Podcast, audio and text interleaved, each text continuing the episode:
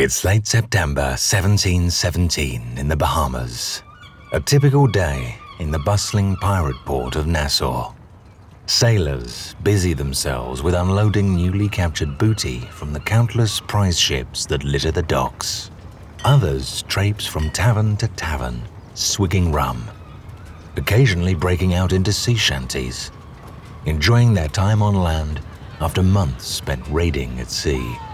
The entire scene is watched over by one of Nassau's newest pirate captains, Edward Thatch, otherwise known as Blackbeard. Less than a year ago, Thatch was rewarded with a ship of his own, given to him by his friend and partner, Benjamin Hornigold. A small six gun sloop with a crew of 70 men. It's a modest vessel, but it's his. So far, he's had great success, but the seasoned pirate is always searching for the next opportunity. His dark eyes stare out from his tanned, chiseled face. Twisting the ends of his long, greasy whiskers, he absent mindedly scans the horizon. His eyes turn to a ship slowly making its way into port. As it draws nearer, Blackbeard sees that it's an impressive but heavily damaged sloop of war. Its sails are torn, and the hull is scorched, scarred by cannon fire and musket shot. The Jolly Roger that it once flew now lies limp, hanging tattered from the mast. Men wearily tend to the rigging, hobbling back and forth across the deck. Some are bloody and heavily bandaged. It's obvious that the ship recently engaged in a violent battle and lost. A dazed looking man emerges from the captain's quarters. He limps badly. He's an odd looking fellow. Soft, blonde, pudgy, dressed in a fine silk robe. His plump, rosy cheeks are smeared with gunpowder, and his head is wrapped in bandages.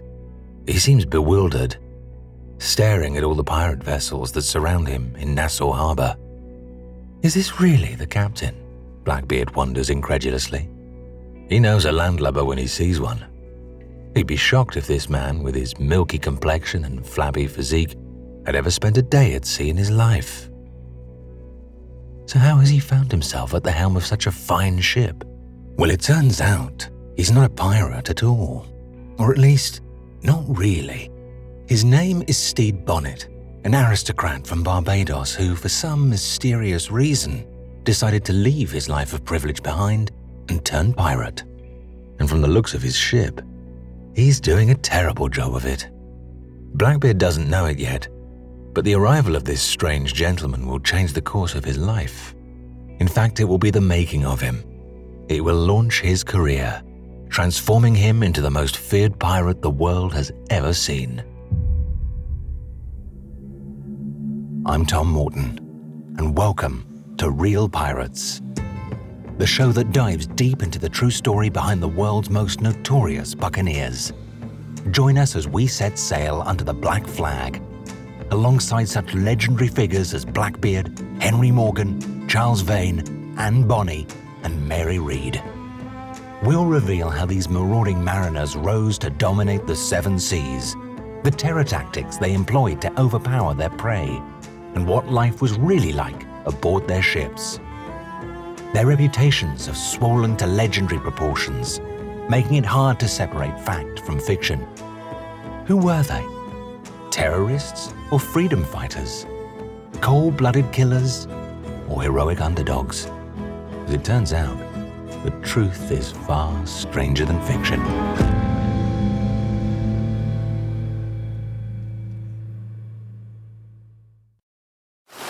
Now on Netflix, inspired by the unbelievable true story of a fake hitman, comes the new movie, Hitman, from Academy Award nominee Richard Linklater. At 96% certified fresh on Rotten Tomatoes, critics are calling Hitman a smart, sexy crime thriller with surprises at every turn starring Glen Powell and Adria Arjona. Hitman. Now playing on Netflix and in select theaters. Rated R. If you're struggling to lose weight, you've probably heard about weight loss medications like Wegovy or Zepbound, and you might be wondering if they're right for you. Meet PlushCare a leading telehealth provider with doctors who are there for you day and night to partner with you in your weight loss journey. If you qualify, they can safely prescribe you medication from the comfort of your own home. To get started, visit plushcare.com slash weight loss. That's plushcare.com slash weight loss. plushcare.com slash weight loss. This episode is brought to you by La Quinta by Wyndham. Your work can take you all over the place, like Texas. You've never been, but it's going to be great because you're staying at La Quinta by Wyndham. Their free bright side breakfast will give you energy for the day ahead. And after, you can unwind using their free high speed Wi Fi. Tonight, La Quinta. Tomorrow, you shine. Book your stay today at lq.com. Stede Bonnet was born on June 29, 1688, in Barbados. His family are highly respected in the colony, being among the first to settle there. Upon arriving, the Bonnets wasted no time in laying the foundation for their fortune. For decades, they cleared the island's tangled, low lying jungle, eventually building a massive 400 acre sugar plantation. Jeremy Moss is the author of The Life and Trials of the Gentleman Pirate Stede Bonnet. Barbados was one of the wealthiest places in the Caribbean, for sure. Probably one of the wealthiest places at the time in the New World. You know, being the windwardmost island, which means it's the farthest out of the wind in the Caribbean, Barbados had a lot of advantages. First of all, it was the first place where people got news reports. It's the first place they got goods from Europe, eventually slaves and laborers and servants and that kind of thing. So it just made it very, very conducive to commerce. And Stede's grandfather was one of the first and early members of that Barbados society. And something called the Sugar Revolution happened. And what the Sugar Revolution was, it was a way that the English figured out how to raise sugar, mostly with the use of slave labor. And Stede's grandfather, father, and then ultimately Stede himself ran a sugar plantation. And so Stede was from money. By the time Stede is born, the Bonnet plantation is thriving. The main house is palatial, bedecked with all manner of colonial finery, rich mahogany furniture inlaid with gold, vases of Chinese porcelain, intricate rugs from the Orient, sparkling silver cutlery. Stede's every whim is attended to by three house servants. As for the sugar fields, young Stede is never expected to lift a finger. The family has enslaved 94 people for that purpose. His early years are spent gallivanting about the Bonnet estate, getting fat off sweets, and playing with the children of other wealthy families. But then in 1694, when Bonnet is just six years old, tragedy strikes. His father dies, and his mother, perhaps stricken with grief, follows shortly after. Stede Bonnet is now an orphan set to inherit one of the greatest estates in Barbados. But until then, he is watched over by guardians who make sure that he is groomed as the fine gentleman he was born to be. The 400 acre estate was put under a conservatorship under a woman named Whetstone, who we think that is his mother's friend or his mother's cousin, perhaps. But young Stede inherited and was raised in this bustling bonnet estate. So he had access to and reign over this full 400 acres of sugarcane fields. And from age 11 until adulthood, Stede really didn't have any significant responsibility. He could run across the grounds of the estate however he wanted. He had kind of full reign over it. It's safe to assume that during this period, the young Stede Bonnet lived a life of fantasy. Playing games of make believe as he bounded through the brush and rolling hills of his estate. Perhaps in the surrounding jungles under the shade of tropical trees, he pretended to be a highwayman brandishing a wooden sword on white sand beaches looking out across crystal blue waters. He may have made believe he was a sailor, exploring the seas and living a life of freedom. Or maybe, having heard the exploits of the infamous buccaneer Captain Kidd, who was executed in 1701 when Stede was just 13, he dreamed of being a pirate. But when Bonnet reaches adulthood, the fantasy is shattered. As a teenager, he takes full control of the plantation, and his days become filled with monotonous tasks. No longer can he spend his time exploring the estate. Instead, Stede is confined to an office scouring over ledgers and making dull financial decisions. He is also now charged with overseeing the 94 enslaved laborers. Bonnet's continued use of slave labor would have aligned him with other Barbadian aristocrats. So slavery was critical to the still developing sugar plantocracy. The way that sugar was mass produced at the time required a huge amount of labor, and most of that labor came from slave labor. In fact, Barbados would eventually provide the blueprint for how future slave colonies, like South Carolina as an example, would act in colonial America. Barbadian plantation owners are known for their ruthless treatment of those they enslave. These forced laborers are defined under Barbadian law as lifelong possessions. They endure terrible and inhumane conditions, treated more like livestock than people. Unsurprisingly, enslaved workers often attempt to escape. As a result, a militia is formed to hunt them down. Once caught, runaways are subject to harsh and humiliating punishments, including a practice called the cage, in which they are placed in a pen in the town square. There they are starved and publicly abused. After weeks of this torture, they are then brought back to their enslavers. When Stede Bonnet comes of age, he is made a major in the militia that enforces these practices. Exactly how active he is in the militia is unknown.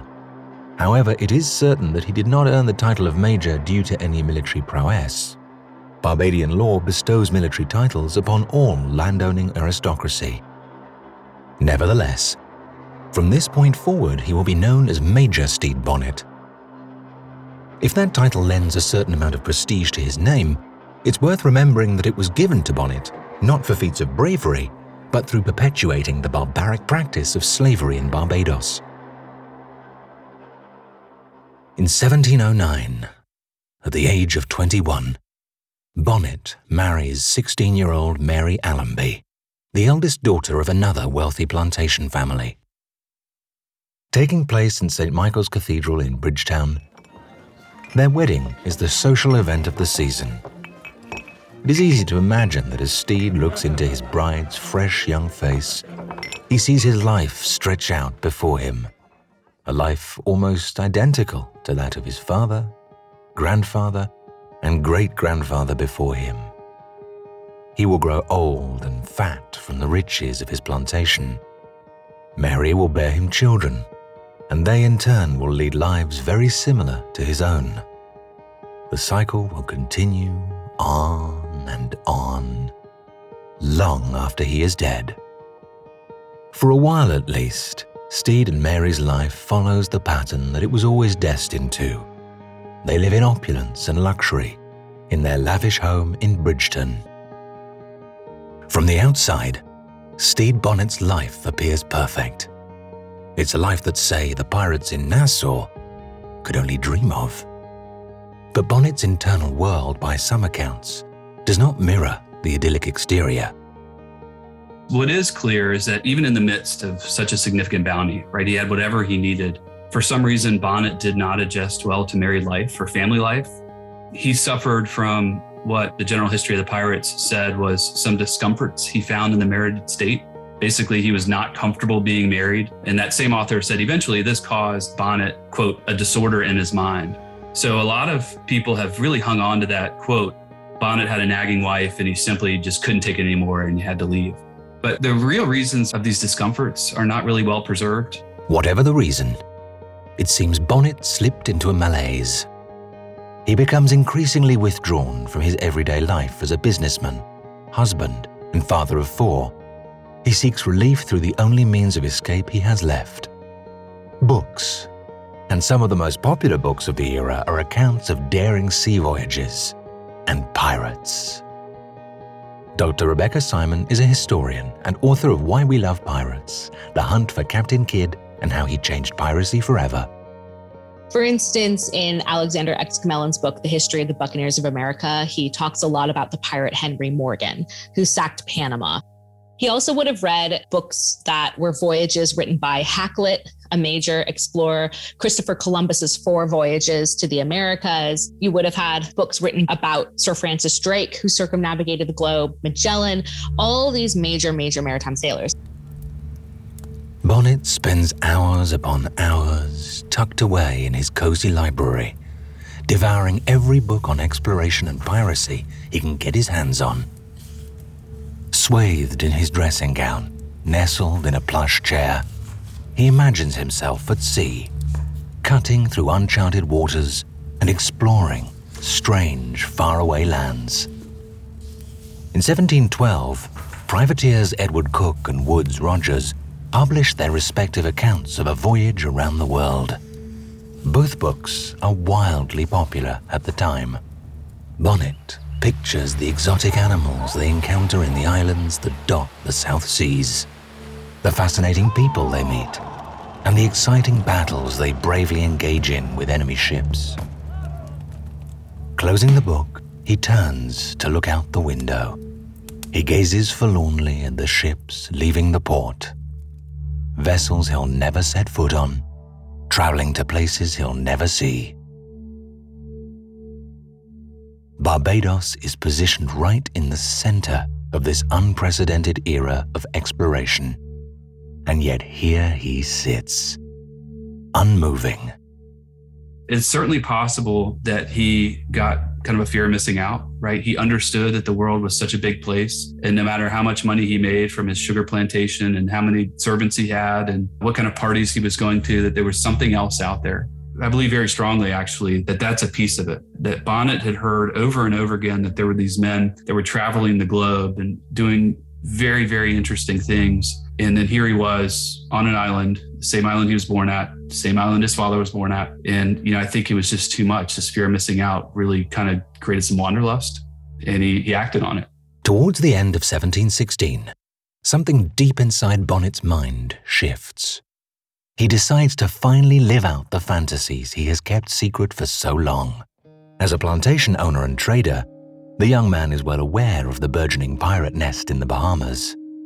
While his fellow sugar planters are enraged by the actions of pirates like Sam Bellamy and Benjamin Hornigold, Bonnet is entranced. He is struck, like so many before him, with the humor to go pirating. Being in Barbados, which was one of the major plantation islands, there would have been a lot of piratical activity happening in and around Barbados. Also, a lot of news traveling from other islands such as Jamaica and the other plantation islands, and also sailors coming down from the North American continent. He would have been very aware of piracy, especially being a plantation owner who was producing goods that need to be sold. So, working with merchants. So, there was kind of this idea, a bit of a romantic idea that even did exist then, that pirates were kind of living a bit of a life of adventure and were able to really cast off all social restrictions that they might have had because pirates didn't ally themselves with anybody, just to themselves. And a lot of them were able to transcend social barriers such as class. So even though people were very terrified of pirates and many didn't like pirates, they were still his fascination. And Steve Bonnet was definitely caught up in this. On December 3rd, 1716, Bonnet's means of escape sails into the Barbadian harbour. It's a small sloop, captained by Godfrey Malbone. It bears the name Revenge, a common name for pirate ships. Bonnet might have seen this as a sign. The time to act is now. In spite of having zero sailing experience, he approaches Malbone to purchase his ship. Malbone certainly doesn't suspect that this pasty, finely dressed landowner, a man that looks like he's never worked a day in his life, has piracy in mind. And he can't possibly know that in a matter of months, the Revenge will launch the career of one of the most notorious pirate captains in history, Blackbeard. So without hesitation, Malbone sells the Revenge to Bonnet. It really presented Bonnet with the perfect opportunity to kind of satisfy his longing for adventure on the sea, or, you know, alternatively, to provide an outlet from the discomforts of his home life. But what we've learned from the historical record is that Bonnet bought the sloop outright. He had taken out previously a $400,000 loan, 1,700 pounds, technically, equivalent of $400,000 in current dollars, and commissioned this local shipyard to fit out the sloop. So he didn't build it from scratch, but he did find a ship that was available. He had read a lot about these things, we assume. He knew the sloop was a great ship. And modifications were made to make sure that it could carry at least a dozen cannons, more than 100 men. Most of the modifications that Bonnet makes to the Revenge are fairly standard. Pirates often commandeer merchant ships and transform them into sloops of war. But Bonnet takes it a step further. He kits out the captain's quarters with all the finery he's come to expect as a wealthy aristocrat lush bedding, silver cutlery, expensive furniture. He also has a full library installed on board. There he will keep all his favorite adventure novels. The very books that inspired this flight of fancy will join him as he lives out his dream, sailing the seven seas. But before his adventures can begin, Bonnet needs to find a crew, and he must do so in secret. Bonnet's purchase of the Revenge in itself does not raise any eyebrows in Barbados. It's common enough for businessmen to buy boats for day cruises or trade missions. But if word gets out that he's actively recruiting over a hundred men to join him in a life of piracy, well, his grand adventure will be over before it's begun. Usually, pirate captains have no trouble recruiting a crew. However, Bonnet, who has no maritime experience whatsoever, is a very different proposition. He will need to be very persuasive to get a group of seasoned mariners to put their lives in his deeply inexperienced hands. Welcome back to Collector's Closet, presented by the Ohio Lottery. Let's discuss my newest prize possession, this new $10 scratch off, the $500,000 Platinum Jackpot. The best method I've found so far to help it hold its value is to vacuum seal it. This thing cannot get scratched. What's that? Sorry, my producer's telling me the only way it could be worth up to 500 grand is if I do scratch it? Okay, well, in that case, definitely don't overprotect your $500,000 platinum jackpot scratch offs. Play them. Lottery players are subject to Ohio laws and commission regulations. Play responsibly. Why is it that with sparkling water, I'm always playing guessing games with what flavor I'm drinking? Is it citrus? Is it aluminum can flavored? Mm, not sure. Sparkling ice, though, they really mean flavor. Like in your face flavor. Orange mango, black raspberry. Don't even get me started on the strawberry lemonade. Kiwi strawberry slid right into my taste buds DMs last night and let them know who's boss. No subtleties there, and no sugar either. But it does have vitamins and antioxidants. Find sparkling ice at a major grocery store or club retailer near you. Sparkling ice. Anything but subtle. Undeterred, in early 1717, Bonnet sets out from his mansion in Bridgetown and heads to the port. If the sailors are anything like the men in his books, he's sure they will jump at the chance for an adventure with him in his fine new ship. But as he reaches the docks, Bonnet begins to feel uneasy. The streets are dirty and the smell of shit. He jumps slightly at the sound of shattering glass and blushes as a few sex workers blow him kisses from the window of a brothel. Taking a moment to compose himself, Bonnet sets his eyes on a dimly lit tavern and walks with as much confidence as he can muster through its doors. As soon as he enters, the room goes quiet. You see, before leaving the house, Bonnet had not thought that he might want to try and blend in with the sailors he hoped to recruit. He's dressed like any fine gentleman of the era would when going into town in a gold trimmed tricorner hat, powdered wig, silk stockings, and heeled pointed toe shoes embellished with a gold buckle. Amongst the tanned, battle scarred sea dogs that fill the tavern, he sticks out like a sore thumb. Nervously, he approaches a table of sailors. The men are loudly telling crude jokes and comparing notes on which port town contains the most willing women. After awkwardly clearing his throat a few times, Bonnet is able to get their attention. Doing his best to imitate the men's colourful way of speaking, he launches into his well rehearsed pitch. They'll set sail on his fine new sloop of war and take every ship that crosses their path. Together, they'll explore strange and uncharted lands and make merry as they enjoy the spoils of their conquests. He finishes with a flourish of his lace fringed sleeve. The men sit before him in stunned silence. They know firsthand how difficult, how extremely dangerous life is aboard a pirate ship. They can only dream of the comfortable existence this strange gentleman seems so eager to abandon. Why on earth would he give it all up to live a life of desperation at sea? After a pregnant pause, one of them starts laughing hysterically. The rest quickly join in. Bonnet's face grows flush, turning a deep beetroot red. But the men stop laughing when he pulls his true ace out of his sleeve. money.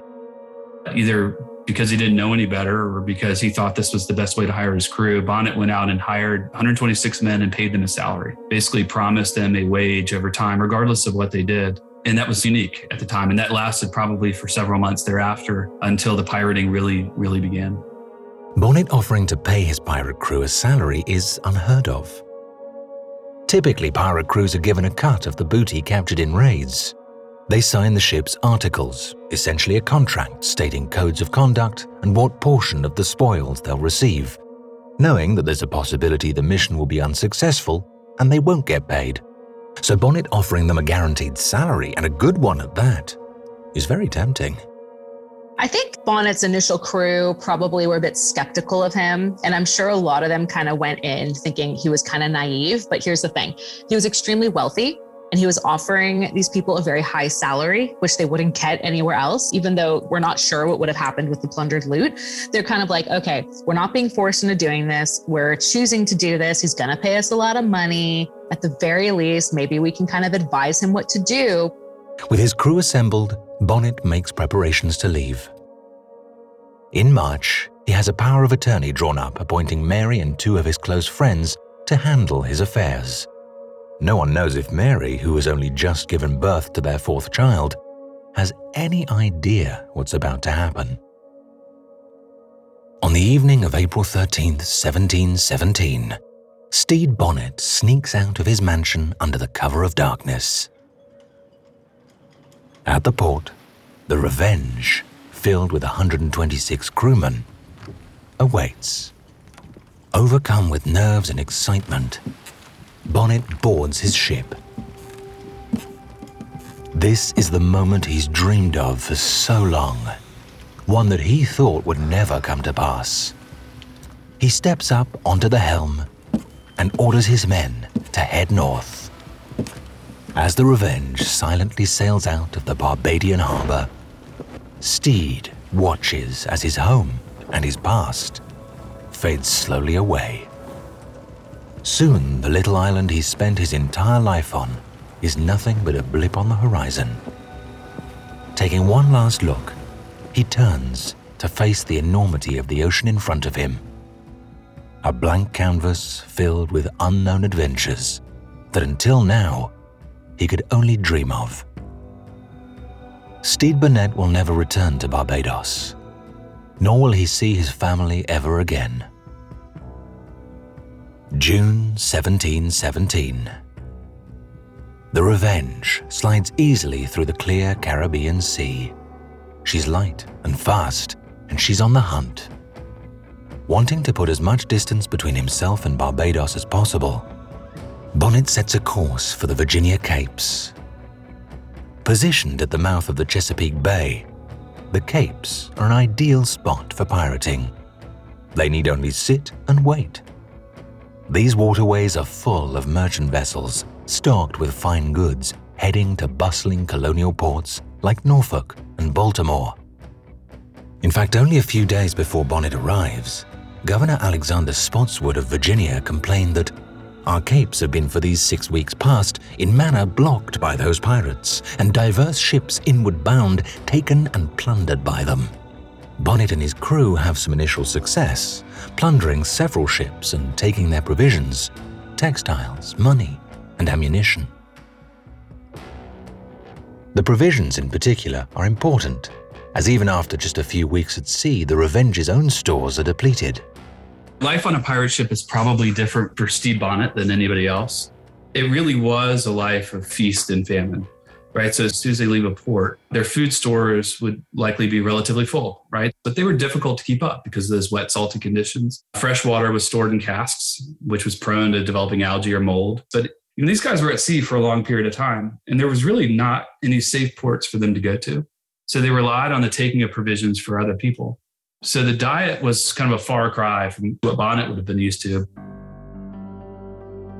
Living off rations of stale tack biscuits, meager portions of salted meat, and pickled vegetables, Bonnet, for the first time in his life, feels the pains of hunger. It's a feeling that his men are used to. But for Bonnet, who is accustomed to simply ringing a servant whenever he feels peckish, the sensation is entirely foreign. It is perhaps his first inkling that the reality of life aboard a pirate ship is far different to the fantasy he imagined. It is not all adventure and merrymaking. In fact, most of the time, pirates' lives are filled with extended periods of boredom and austerity. Typical hardships aside, Stede Bonnet's piratical career seems to be off to a good start. However, there is one ship that they take near the mouth of the Chesapeake Bay, the Turbet, that presents a unique problem. Bonnet had released the first three ships they'd taken. But the Turbet, along with her captain and the majority of the crew, hail from Stede Bonnet's hometown, Bridgetown, Barbados. Upon setting sail, Bonnet ordered his crew to refer to him as Captain Edwards in order to protect his identity, perhaps also out of respect for his family. However, it's very likely that the captain of the Turbet and his crew recognize Major Stede Bonnet. We can only imagine their shock when they discover that the pirate now raiding their ship is none other than the gentleman they'd seen traipsing through town in his fine clothes or speeding through the streets in an opulent carriage. So, Stede Bonnet took several steps to mask his identity throughout his piratical career. And the theory is that he was trying to prevent word of his exploits to get back to Barbados. He may have been concerned about his reputation. He may have been concerned about his family's reputation. But the reality is that Stede was likely angling to return to Barbados once his spree of plunder was completed. Bonnet sees no other option. The Turbet must be destroyed. They sail it to a secluded inlet in North Carolina and set it ablaze. The Turbet's captain and crew watch from the shore in disbelief as Major Stede Bonnet sails away in his pirate ship, leaving them stranded. From North Carolina, Bonnet and the crew of the Revenge once again head north, this time to New York.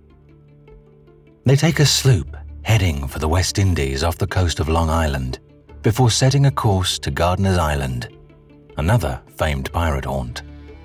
It's there that the infamous Captain William Kidd supposedly buried his treasure in 1699. On Gardiner's Island, Bonnet releases his captives and purchases some naval supplies. At this point, Bonnet, in spite of his efforts to keep his pirating under wraps, has been found out. On July 19th, the Royal Navy is alerted that Major Stede Bonnet of Barbados has turned pirate and is now plundering ships along the coastal American colonies. He's now a wanted man, an outlaw. Bonnet orders his men to change course and head back south to the burgeoning pirate haven of Charlestown, South Carolina. The Charlestown Harbor is a perfect place for pirates to sit and wait. The harbor is linked to the Atlantic Ocean by two main shipping channels. The smaller hugs Sullivan's Island, the larger runs just off the beach of Morris Island, and Bonnet and other pirates could position themselves right at the confluence of those two channels. This episode is brought to you by Etsy. Sound the gifting panic alarm. You need to get an amazing gift. Wait, no, the perfect gift. Relax. Now you can use gift mode on Etsy. Gift mode on Etsy takes the stress out of gifting, so you can find the perfect item for anyone and any occasion. It's easy. Just tap or click gift mode on your Etsy app or Etsy.com. Then answer a few short questions about who you're shopping for and what they like. And gift mode instantly gives you curated gift ideas based on hundreds of personas. Now it's simple to find gifts made by independent sellers for all the people in your life. So whether you need a housewarming gift for the new homeowner or a birthday present for the pickleballer, Gift Mode has you covered. Need to find the perfect gift? Don't panic. Try Gift Mode on Etsy now. Think you know the Brooks Ghost? Think again. Introducing the all new, better than ever Ghost 16. Now with nitrogen infused cushioning for lightweight, supreme softness that feels good every step, every street every single day. So go ahead, take your daily joyride in the all new nitrogen infused Ghost 16. It'll turn your everyday miles into everyday endorphins. Let's run there. Head to brooksrunning.com to learn more. It's August 1717. Bonnet and his crew now need only wait for unsuspecting ships to fall into their trap. They soon spot their first target a large brigantine hailing from Boston. Bonnet gives the order to raise the Jolly Roger adorned with skull and bones, a dagger, and a red heart. The brigantine surrenders without the Revenge even having to fire a shot.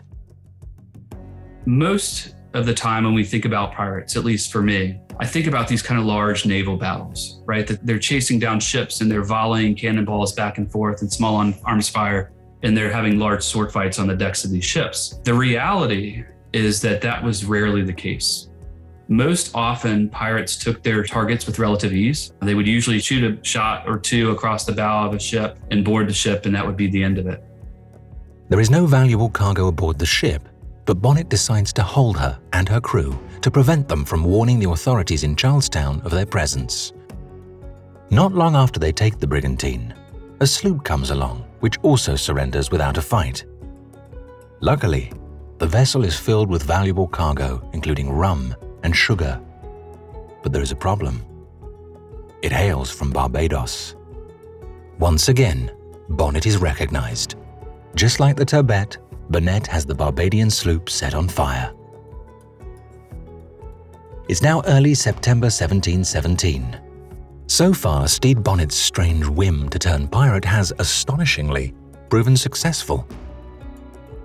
The Revenge and her crew have taken every ship they've targeted without having to engage in battle. The hull is filled with plundered provisions and a sizable amount of goods to fence. From the outside, things seem to be going well. But aboard the ship, Stede Bonnet's utter lack of experience is becoming a problem. This early success, I think, started to lull everybody to sleep, right? Thinking, hey, we're doing pretty good so far. We've made it this far. Stede may not know exactly what he's doing, but so far, so good. And it wasn't until later that they really figured out that Stede didn't know what he was doing. They hit South Carolina, they went to Charlestown, which is now Charleston. And after having some success there and careening the ship, they didn't know where else to go. They basically got stuck. And, and most of these pirate ships, interestingly enough, were democracies. So when you had a big decision about where we're going to go next, what ports are we going to go to, what are we going to look after? They would normally vote. But because Stede paid a wage, the theory is that he was probably ruling the ship like a dictator. Well, if everybody's looking at Stede to make these decisions, you can only imagine when he doesn't know what he's doing, that very quickly it starts to evidence himself. You see, pirate ships operate as democracies in part because the crew are not paid a wage. The captain, quartermaster, and crew all start the voyage with nothing and work towards the common goal of plundering as much booty as possible. Typically, the captain of a pirate ship only has executive control during battle. Bonnet, however, is not a typical captain. On land, he is used to having servants and enslaved people attend to his every whim. And it's safe to assume that he has the same expectations of his salaried crew. The major difference is that Bonnet knows how to run a plantation he is completely clueless as to how to run a ship. The crew now look to their employer for guidance he cannot give. They become divided, unable to make a decision on where to head next. To make matters worse, Bonnet's behavior is becoming increasingly erratic. It's possible that he really did have a disorder in his mind. Some of the things that he did show some real characteristics, right? He was known to kind of yell and scream at people on the deck. He certainly made rash decisions. He ignored his family. He did a lot of things that are unexplainable. After days of utter confusion, the crew finally convinced Bonnet to head to the coast of Florida to fish the Spanish wrecks. If you'll recall from episode 2, in 1715, the entire Spanish treasure fleet sank in a hurricane, spilling millions of pounds of treasure across the Florida coast. Since then, the wrecks have become a popular spot for pirates looking for an easy target. In mid September 1717, the Revenge arrives in the warm, tropical waters off the Florida coast. Soon, a lookout spots a large merchant ship flying Spanish colors Emboldened by his recent success, Bonnet gives the orders to prepare for attack. Striding across the deck with confidence, he barks at the men. Prepare for a fight. Down chests, up hammocks, bring the small arms upon the quarter, and every man to his post. Be on the ready, men, our prize is ahead. Typically, when attacking a large vessel, pirates will fly the flags of friendly nations before raising the Jolly Roger in order to catch their prey off guard. Bonnet, however, doesn't think this will be necessary and has his black flag raised immediately. After all, in his experience, most surrender immediately at the sight of it. He has now finally become the fearsome pirate captain he always dreamed of. Or so he thinks. The Revenge begins its pursuit, but as they approach, a horrific realization dawns on them. The ship they are about to engage is not a merchant vessel at all. The closer they get, the clearer their folly becomes. They see soldiers on deck carrying muskets and pikes. The sun glints off the stacked rows of guns being rolled out for action. It's a Spanish man of war, up to 60 meters long and boasting as many as 120 guns. These warships are some of the deadliest vessels on water. Bonnet's Revenge is dwarfed not only in size, but in firepower. Seeing Bonnet's black flag, the captain of the Spanish ship is pleasantly amused, if a little bewildered. What manner of pirate would attack a man of war, stationed for the exact purpose of fighting them off? Not a very good pirate, he laughs to himself, before calmly giving the order to come about and engage the Revenge. Bonnet and his crew attempt to flee, but it's too late. The warship closes in. A hundred meters, 50 meters. Bonnet feels nauseous as he locks eyes with the smirking Spanish captain. A bloodbath ensues. The man of war is the first to fire, volleying a devastating broadside into the Revenge. Instantly, the deck is enveloped by cannon smoke. The cries of injured and dying men flood the deck. Bonnet is stunned. He coughs and strains his eyes. His helmsman pleads for orders. By the time Bonnet locates the man of war, it's too late. Again. The warship has maneuvered so that its guns now face the Revenge's stern. In an instant, cannon fire once again thunders through the air. Cannonballs tear through the cabin, kitchen, and storerooms. Shards of wood explode through the decks, flying through the air like arrows. Men are dismembered, disemboweled, and disfigured. Others lie dead in a mangled heap. But Bonnet barely has time to assess the damage. As hell rains down upon them, he feels his leg erupt in a searing pain before he loses consciousness. Over half of the 126 men on board have died in the fight. The few able bodied pirates remaining somehow manage to steer the Revenge away from trouble. They find Bonnet unconscious among the dead and dying and carry him to his quarters. There he will remain for weeks, writhing in pain and confusion amongst the rubble of the cabin he had so meticulously designed. His beloved books lie about him, singed and torn. From time to time, he limps out onto the deck in a daze, wearing his silk dressing gown. In these brief moments of lucidity, Bonnet might well have felt a deep regret in choosing the life of a pirate. The disastrous run in with the man of war shattered his rose tinted vision of piracy in a matter of minutes. The dream is over. Now only fear and uncertainty remain. Bonnet is in no condition to give orders, so the crew plot a course to the one place nearby they know they'll get help Nassau. And this is really the pivotal point of it. I mean, this is really the shift in the Bonnet story that makes him from little known pirate to one of the most significantly or well known pirates of that golden age. And it's because when the crew took over the ship, they decided that they were going to go to Nassau in the Bahamas, which we now know or refer to as the Republic of Pirates. So the crew takes them down to Nassau, and it's here where at some point Stede Bonnet meets Edward Teach or Edward Thatch, Blackbeard the pirate. And that's going to really shift the trajectory of both of their lives forever. At the end of September 1717, the Revenge limps into Nassau Harbour. Stede Bonnet hearing the sounds of the ship docking, heads to the deck, still in his dressing gown. As his eyes adjust to the bright Caribbean sunshine, he is confronted with a sight that until this point had only existed in his imagination.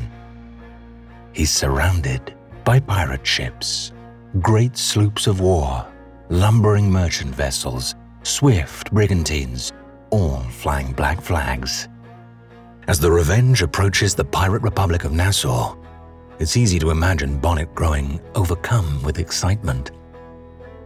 He's about to meet his heroes, men like Benjamin Hornigold and Sam Bellamy, who inspired him to turn pirate.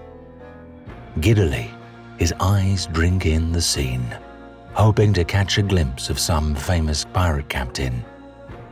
Little does he realize, he's the one being watched. Bonnet notices a dark, striking man stood on the docks, staring directly at him. With his long hair and beard and dueling pistols draped across his chest, the pirate stands out from the crowd. Something about his piercing gaze sends a chill down Bonnet's spine. How could he know that this unsettling stranger will change not only his life, but the history of piracy as a whole? In the coming days and months, he, along with everyone else on both sides of the Atlantic, will know his name Blackbeard.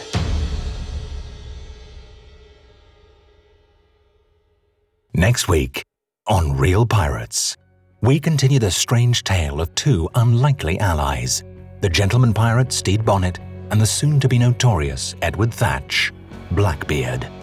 There couldn't be two more different pirates, and yet somehow they form a partnership that would terrorize the Americas more than anyone before or since. Blackbeard will soon become a living legend. But with fame comes recognition, and for an outlaw, a reputation can be a double edged sword, one that could be his downfall. Find out next week on Real Pirates.